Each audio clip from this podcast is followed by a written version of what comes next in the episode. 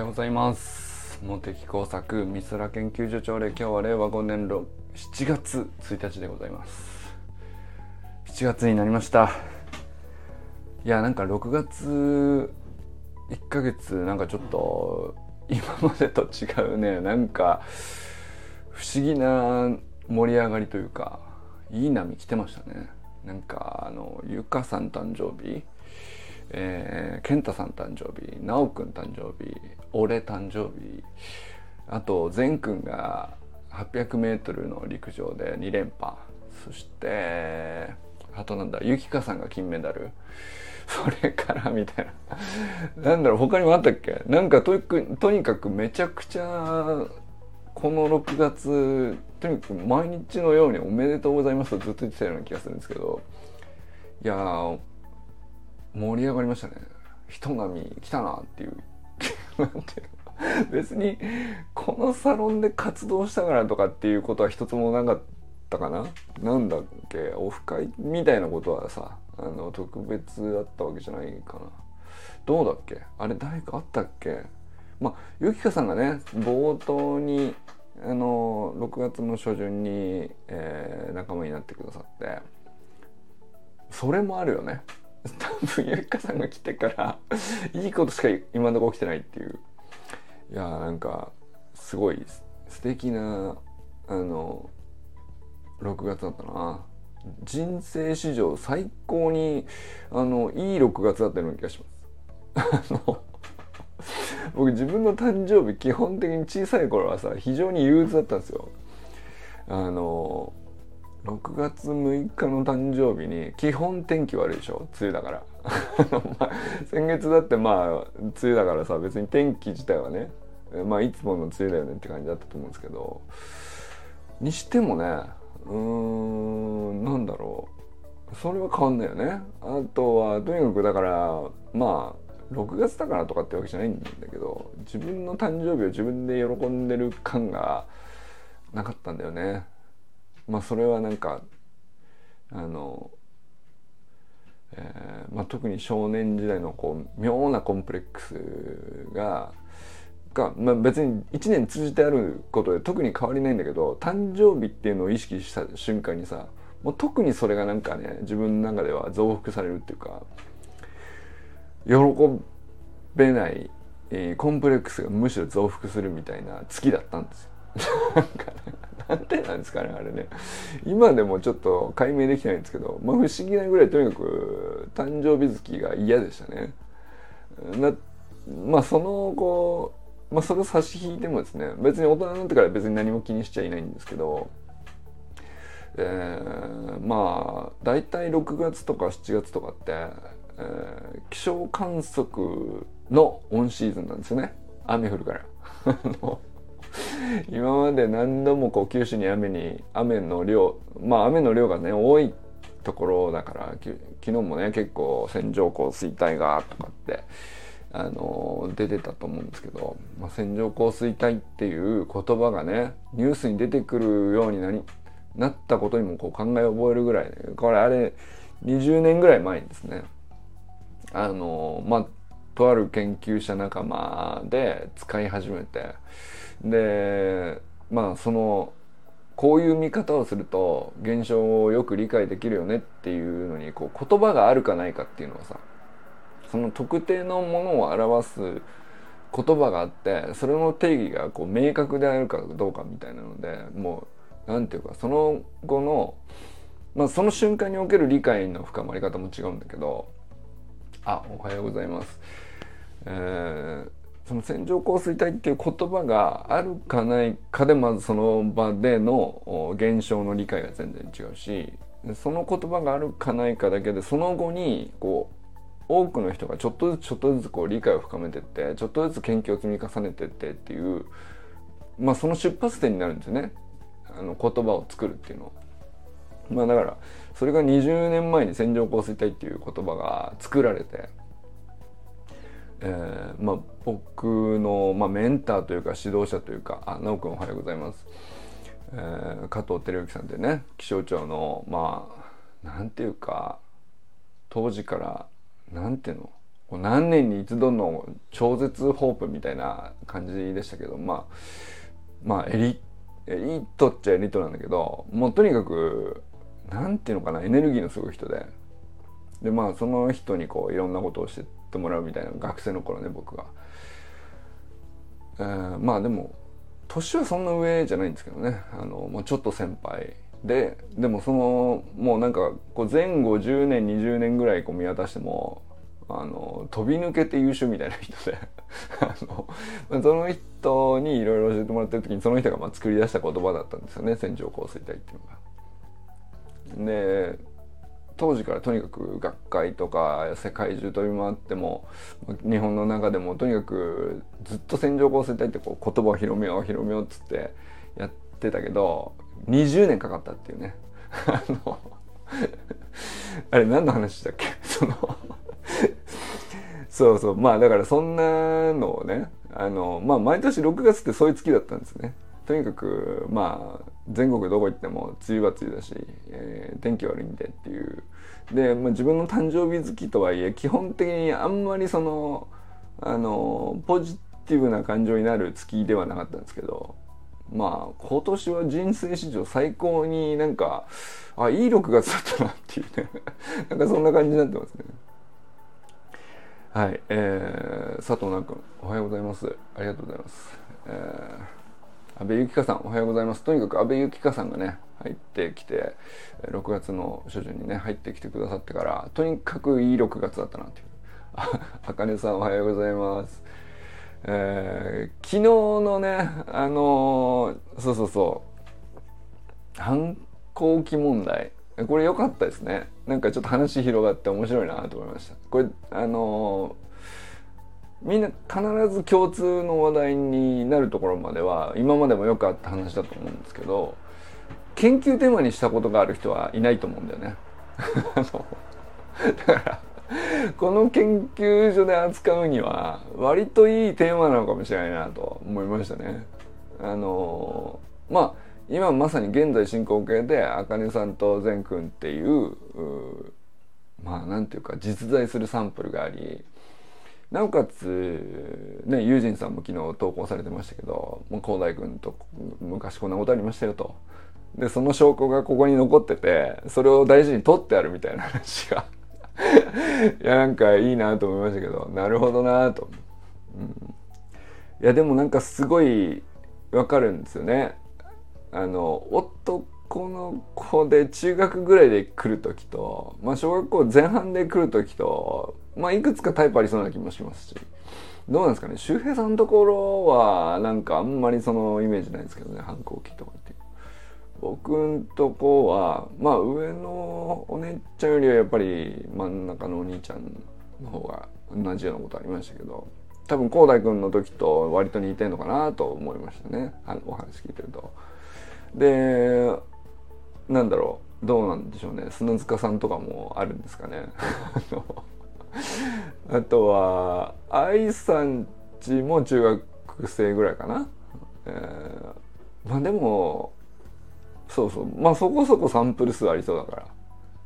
あの割とこうちゃんと事実関係を列挙したら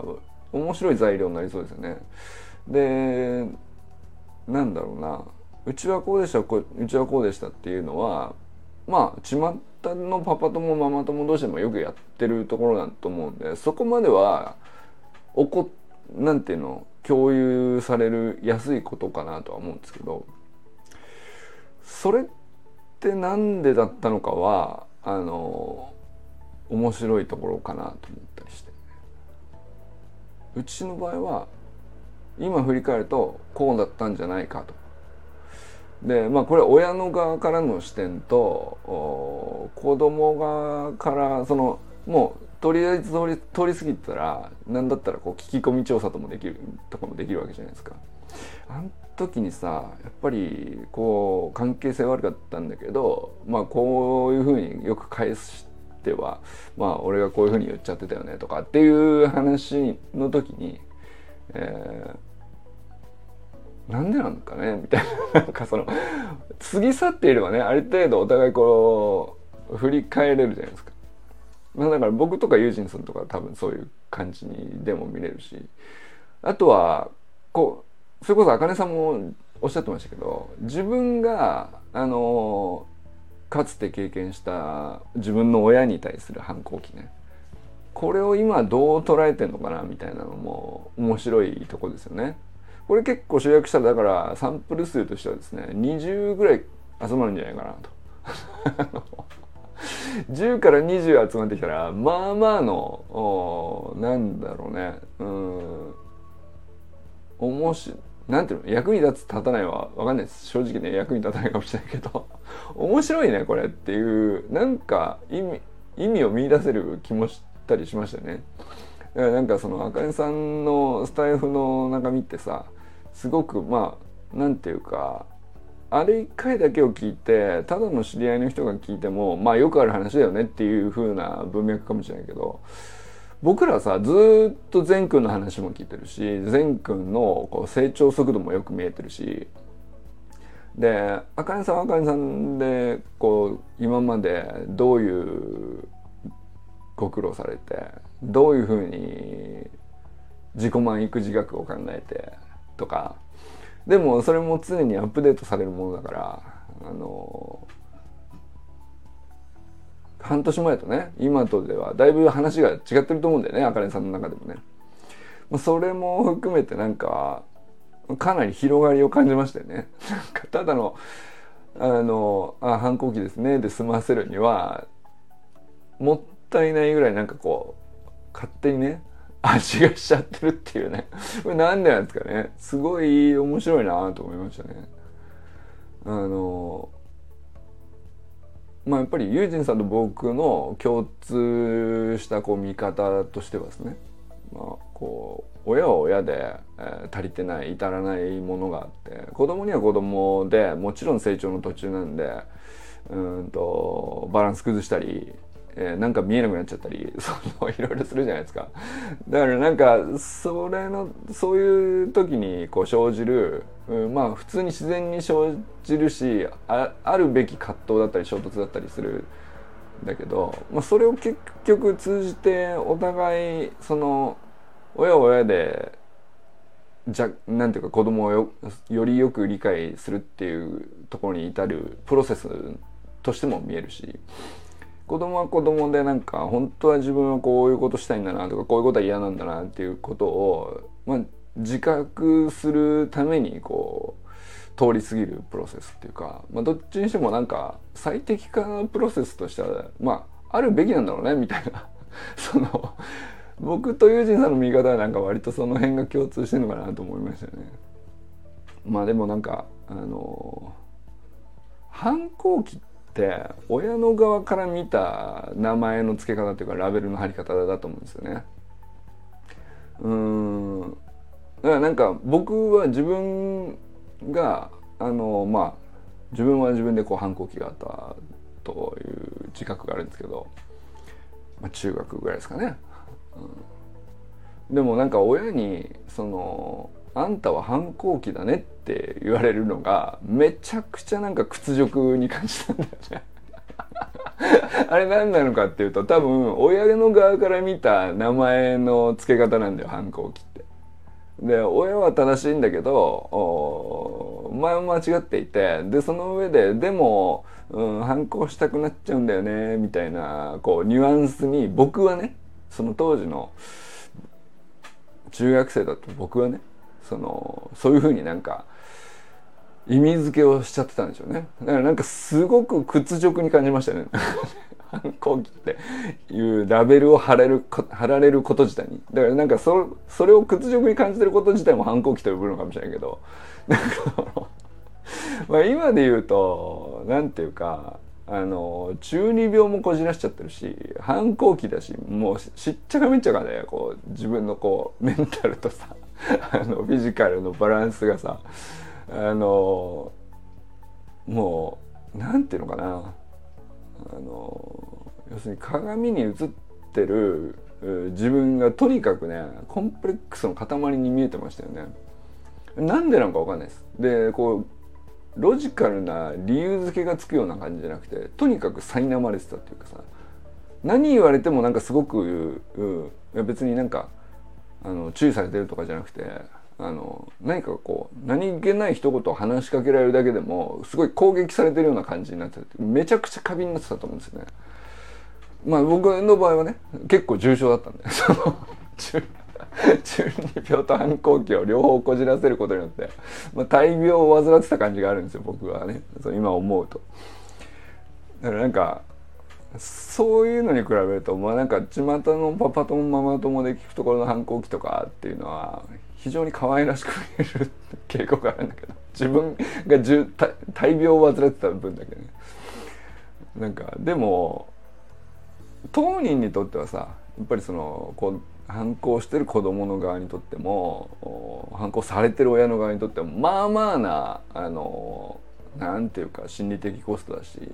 ストレスだしなんとかしたいなとかこれどうしたもんかなってなるじゃないですか。で実際その自分もそんな感じだったくせに自分の子供がそうなった時に何にもその時の経験生きないっていうね何してんだろうな俺はっていうね感じでしたねなんか正直ね、えー、初めてこれは今あの告白しております。あの誰にも求められてないあの 告白なんですけど まあ、なんかそんな感じでしたね。だからなんかあの改めてそのわけわかんなさからするとちょうどいい研究テーマかなっていうのがね、まあ、僕の今のこう率直な別にこうあかねさんの発信に対する直接の感想じゃないんだけど反抗期ってなんだろうねっていうまあ、テーマだとするとねなんか永遠に喋れそうですよね。なんか自分の反抗期を振り返るとか、まあ、結構さ都合よく忘れてたりするじゃないですか。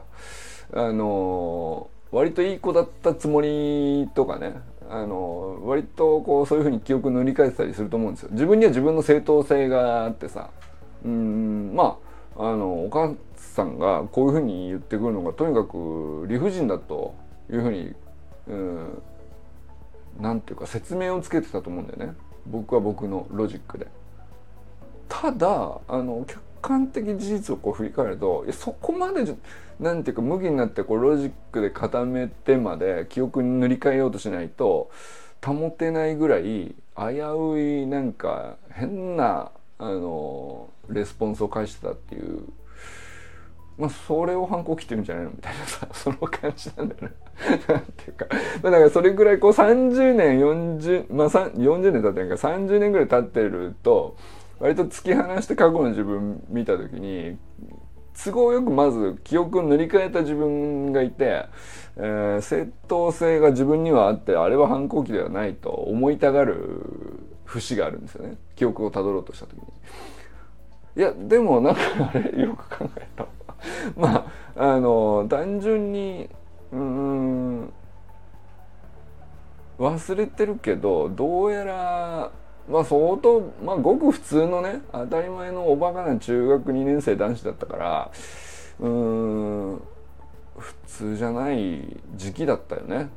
うん、なんかそんなことしなくてもいいじゃんみたいなさことしてたと思うな。なんかそんなこと言わなくてもいいじゃんとかそんな怒ってこう激高して反応するようなことなのかとかっていう。でもとにかく感情がこう激しくあっちこっち行っちゃってそんなにね何ていうかあの感情的になるようなキャラクターじゃなかったはずなんですけどうん多分うんとにかく他でうまくいってなかったっていうかその勉強だとかさスポーツだとかさ、まあ、部活でね、えー、レギュラーになれないとかさ その友達とうまくやれないとかさあの学校でまあ長いことそれなりにちょっといじめられちゃってたとかまあまあとにかくこう他でうまくいってないことに対してすっげえ被害者意識があってこれ自責じゃないわけよもうとにかく他人のせいにしたいわけよ。でなんか多席になっちゃってるもんだからもう中二病多席、えー、自立してない、えー、親はまあなんか割とまっとうなことを言っている。これもう八方が塞がっちゃうのよ。なんていうか。そのあもう完全に俺ダメじゃんみたいなところに追い込まれていくんだよね。でなんかこのまんまじゃ潰れてしまうっていうう現れかもしれないね。こう俺は悪くないみたいな。そのなんでこうしてくれないんだみたいなのはそのまあ何をしても別によほどの危害が加えられることはないであろう身内にね向かって理不尽なレスポンスを返すことによって他で、えー、外で感じているうまくいかないこととか理不尽とか、えー、なんだかんだでこう溜まったものをですねそこに向けちゃうっていうね。まあなんかそういうことだったのかな。どうなんでしょうね。あの記録取っとけばよかったなって思ってます。いやちょっと目も当てられないぐらい多分恥ずかしい過去なんで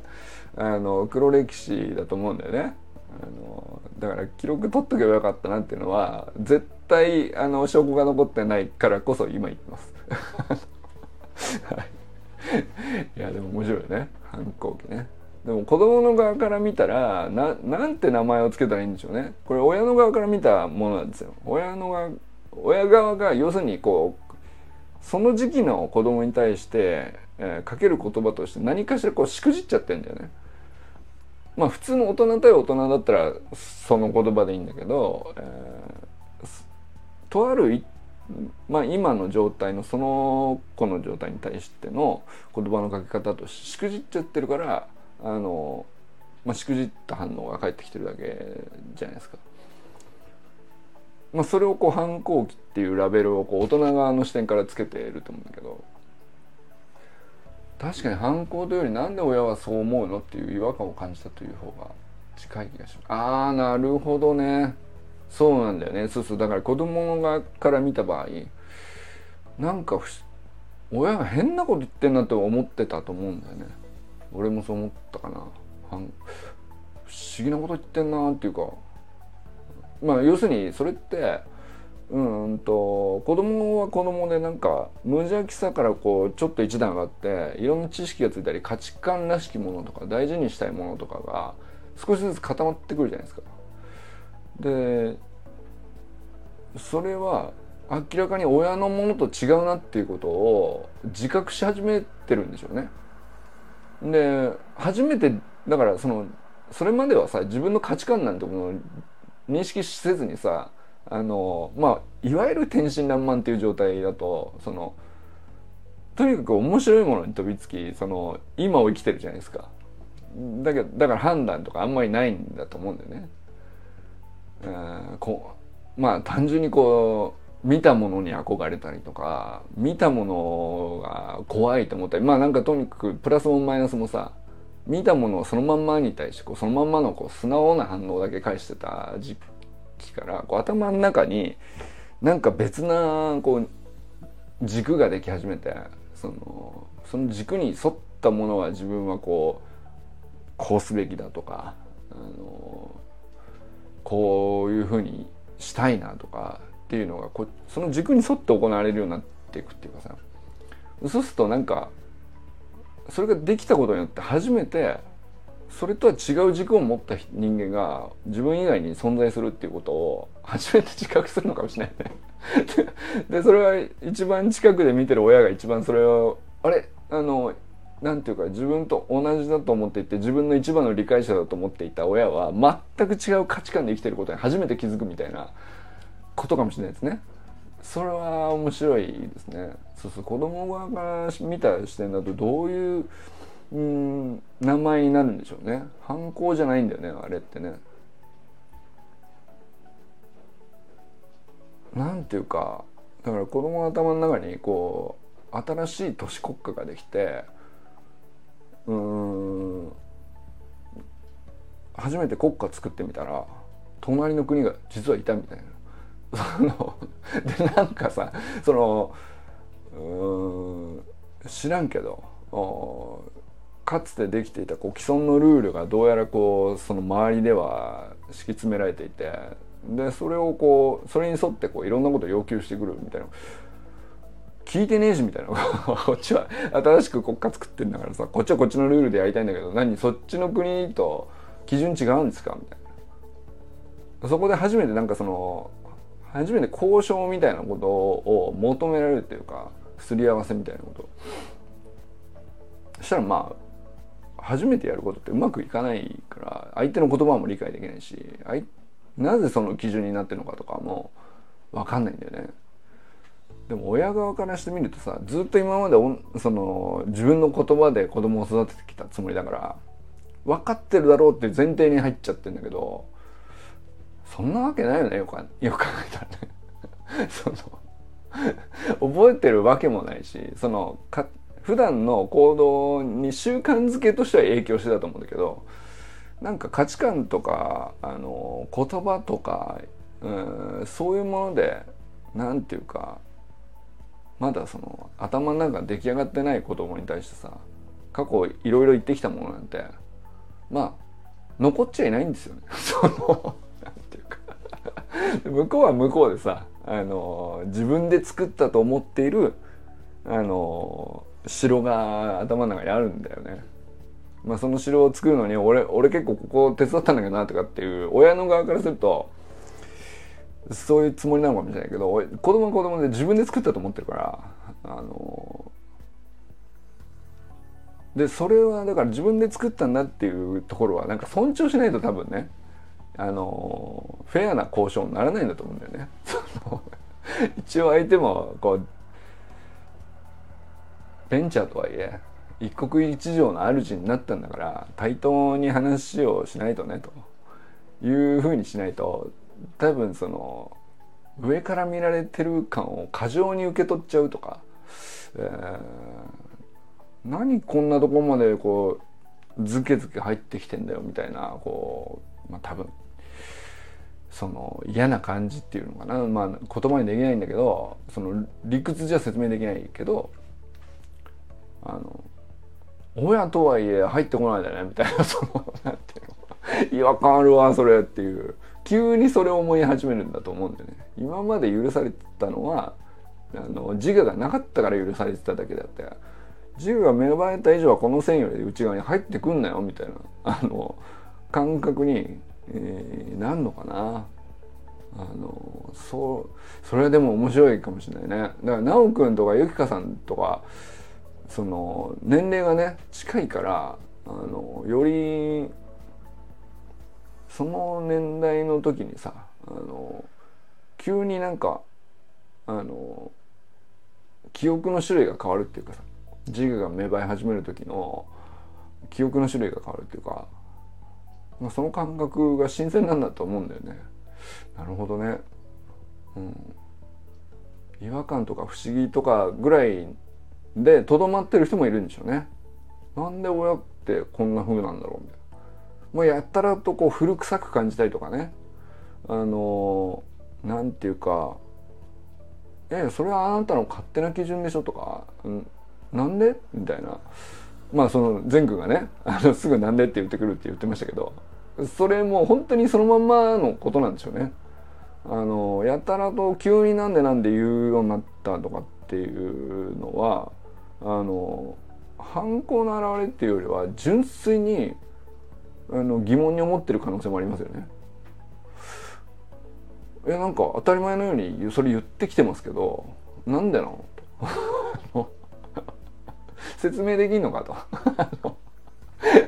あの言ってみろよみたいななんかそれはあるかもしれないよね。なんか実は説明できないのにあのただこうしろって言ってんじゃないのかみたいなのもあのなんだったら割と厳しい目で見られ出すのかもしれないね。うん、まあだからそういう意味では結構大人の側もね言語化してないけどなんとなく自分の中に勝手に刷り込まれてた価値観をこう気づいたら押し付けちゃってたみたいなことがあぶり出されるのかもしれないね。そういう時にね。で、それがまたその、あぶり出された瞬間が大人は大人の側でさ、非常に不快感があるというか、なんていうか、それを生意気だとか、えー、なんていうか、その自分を正当化するためには相手がこうな何者でもないくせにえらい的を得たことを言ってきたりとかすると反抗してるなってこう片付けた方が気持ち的には楽なんだよね。俺俺の中では。でも本当よく考えるとさ要するに自分ではなんかなんとなくそうすべきもんだとか勝手に思い込んでたけどよく考えたら自分で考えずにそう決めつけてるだけだったり言語化できてないのにあの勝手に相手のテリトリーをこう侵食しちゃったりしたことに対して素直に「あごめん」って言えない状態になって引っ込みつかなくなった時に「おいふざけんな」ってな逆にね逆ギレしてる状態の可能性もあるよね その正論言ってるつもりで親の側からすると「そりゃそうだろこうだろ」みたいな。面白いねこれは結構深そうだななんかうまく言えないけれども割と根が深そうだなあのー、これはちょっと今えぐられてます正直 もうナオ君のせいで参りましたねはい、ちょっとこの辺にしときましょう。あの、安倍ゆきかさんおはようございます。小山美さんおはようございます。佐藤直君おはようございます。えー、卒論発表に向けてね、あのこんなのどうですかっていうのをちょっとシェアしてみました。あの結構ね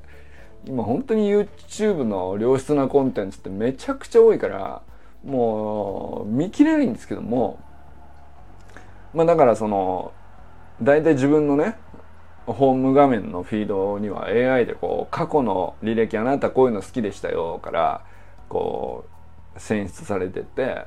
まああなたこういうの好きなんでしょっていうのを AI に見透かされてそれでまんまと見させられるっていうのをこう繰り返していると思うんですけどまあでも俺それからこうちょっと抜け出して本当はあこういうところ見たかったなっていうことが起こるにはうんと AI ではないその別なその属性の近しい何かしらの仲間同士でこれ面白かったわとかっていうのをこうよりすぐりで選び抜いて、えー、紹介するみたいなその人力の部分ね。これは結構今後逆にね AI が発達すればするほどあの重要なんじゃないかなっていうね。あこれから見ます。個人的に話し方みたいなのをスタンド FM で実践発信できればと思ってます。なるほど。いやぜひ見てください。あのー、でしかもそのスタンド FM っていうアウトプットの場所を持ってるじゃないですか。であれってその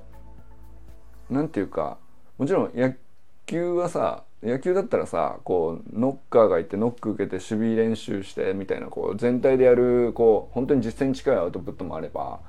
まあ、個人でその鏡見てこうタオル持ってシャドーピッチングみたいなさとにかく一人一人でこう素振りしたりみたいなこう一人で黙々と繰り返すみたいな何かしらね。でこれに相当する部分が多分スタイフで一人で勝手にしゃべるみたいな話だと思うんだよね。でも別にその公に聞かれてはいるけど誰かがこううん、誰が聞くかはよく分かんないし誰に向けたものでもないけれどもただあの黙々とバット振るみたいな。そういうアウトプットの場所っていうのはやっぱ反復もの言うからね。あのスタイフのチャンネルを持っててあ思い立ったらとにかくやってみようみたいな場所を確保しておくっていうのは結構大きいよね。うん、だからなんかそのスタイフも別に何て言うかテーマ決めて毎日毎日ずっと喋り続けるっていうのももちろん面白いんだけど、まあ、そういう競技として見てもいいそれがハマるんだったらそうしたらいいんですけどまあなんかチャンネルだけ立ち上げといてたまになんかこうあこれトレーニングとしてはいいかもなっていうのテーマを思いついた時にあのあえてね一人でブツブツ本当に誰も聞いてないところで一人喋りするよりもあの何人が聞いてるか全く分かんないけど一応公であることは間違いないっていう状態を確保して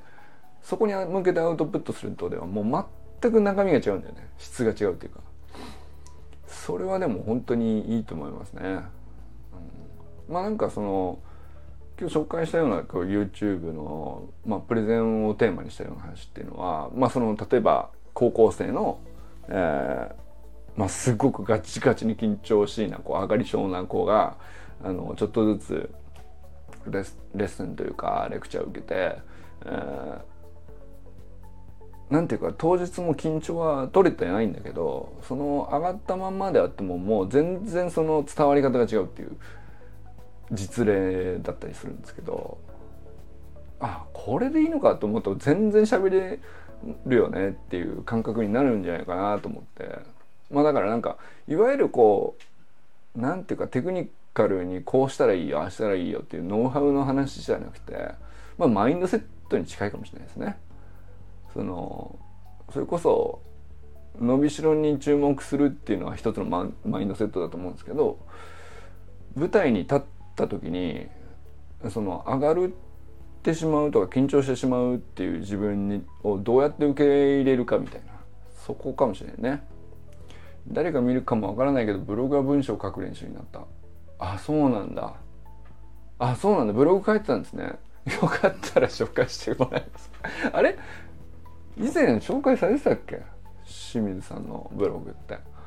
文章力上がったか。うん。なんかその文章力っていうのもあの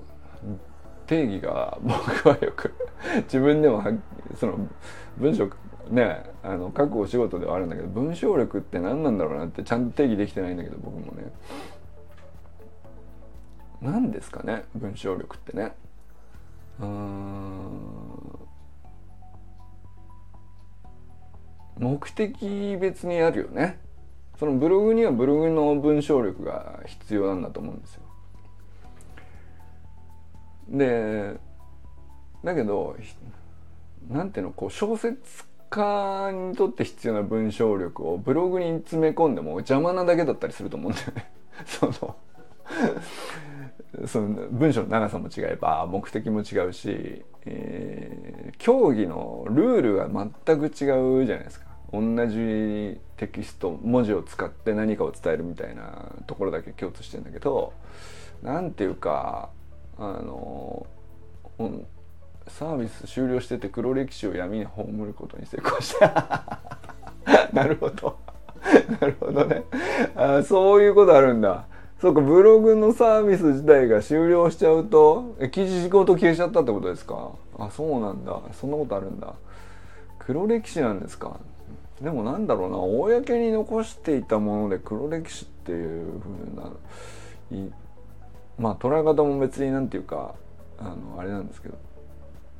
まあ僕もね多々あるんですよ。今読むとなんでこれ書いたのかなみたいなことなんですけど。まあでもなんか全部残ってると思うな。あのそれこそアメーバブログから、えー、ライブドアブログからハテナブログから割とあらゆるそのブログサービスをまあ無料で使えるやついっぱいあるじゃないですか。でなんかあの、全部ログインアカウントだけ作ってみてあこれは書きやすこういうふうに書くのに向いてんだなとか携帯に表示するにはこういうのが楽だなとかなんかアプリで書けるからいいなとかやるだけやってみて全部途絶えましたけど。全部途絶えたけどね。でまあその後はこうなんだワードプレスっていう自分じなんていうのカスタマイズ性の強いやつですね。自分で立ち上げてデザインとか自分でテンプレートを選んできてみたいな。そういうのにモテサク .jp っていうドメインも取ってまあ一時期結構一生懸命書いてました。一生懸命っていうかその観測に行った時のこう船の生活みたいなのを一日一記事みたいなの上げたりしてましたよね。まあ、黒歴史も多々ありますけどね。全然なんか あの葬らなくてもいいかなってちょっと正直思ってますね。なんか面白いなと思います。あの今こう考えてるっていうこととまるで違う自分がいるんですよね。そこにはね。で何してんのかなこの人。みたいな感じで。もうまるで他人。あの黒歴史ってまだ多分自分同じ自分があんなことしちゃったみたいなニュアンスあると思うんですけど。もう完全に他人だよね だからそういう意味では俺もホームに去ってますはっきり言ってねそのサービスは終わらずにブログ自体はまだそこに残ってて全く違う考え方だし俺今の俺だったらもう絶対そんなこと書かないみたいなことが大量に書き込まれてますけどそのまるで他人として扱ってるんで葬り去っているということなんでしょうね。ログの一部でねなんかいいネタあったらちょこちょこポストしていただければ。面白いかもい。いネタになるかもしれないですよ。全然進まないですね、えー、もうはい。すいません、えー、今の友人さんおはようございます。さ中村修平さんおはようございます。寺石香さんおはようございます。清水信之さんおはようございます。信じることが幸せと書いて信之っていうねあの先日ねゆきこさんに 気象学者いい言葉じゃないですか。ああありがとうございます。気象を楽しむものと書いて気象学者というね。あのまあこれはね今でも思ってます。あの全然黒歴史じゃなくて。あのまあなんていうかちょっとうまいつもりなのかよ。寒いなお前みたいな反応されるのも込みで、えー、別に全然受け入れてるっていう。そうだよっていう。中二病なんだしみたいな。死ぬまで気持ちは18歳もうもう言い出しちゃって手前あのもうね軽くダブルスコアを超えてですね30以上開きがあろうかという年になってももうここまで来るとね何ていうか恥ずかしげとかもないですよね。死ぬまで気持ちは18歳はあのブライアン・アダムスっていうあの、まあ、今でも現役のねあのカナダのロックンローラーですけどまあ、その人の曲が「18 Till I Die」っていうのに大学でしびれて、えーまあ、その時からずっと言ってるみたいな話なんだけど、まあ、なんかそれもね一時期ねすごい恥ずかしかった時があるんですよ。もうまあ、だから言い出して10年ぐらい経った時にその最初はさかっこいいと思って言ってるわけなんだけどあれは俺なんかこのかっこつけってるというかかっこつけてるでもないし別にうまくもないしなん何それみたいなすげえ急に恥ずかしくなっちゃった時期があってその時にね黒歴史感があったんだけど今更に今更こう取り下げるのもはずいなみたいな逆に。で悶々とした時期とかも実はあるんだけど、まあ、そんなもう偉いもんでこう10年20年やってますとあの開き直りをさらに飛び越えて全然別人格が勝手に言ったことなんで 他人が俺にそう言ってますぐらいな感じで捉えてますよね。気象を楽しむものとして気象学者とかもあの一時期結構ずっと言ってたんだけどもうそれもそれに近いですね。なんていうか はい、進まねえっす、えー、山本健太さんおはようございます。森本赤さん全国各おはようございます。砂塚森田さんおはようございます。えー、まあ今日はね何を話したんでしょうかね僕はね。反抗期ですかね。反抗期いいテーマだねっていう話だったと思います。ということで今日は皆さんどなたと笑いますでしょうか。今日も良き一日をお過ごしください。全く取り留めもないな。いやでも面白いな。あの黒歴史と反抗期をかぶせてきたんだな清水さんが。これはでも面白いところかもね。えー、反抗期をテーマにしつつ自分の黒歴史をちょっとずつ明かしていこうコンテストとどうですか？清水さん過去ログからのあのポストをお待ちしておりますそれでは じゃあね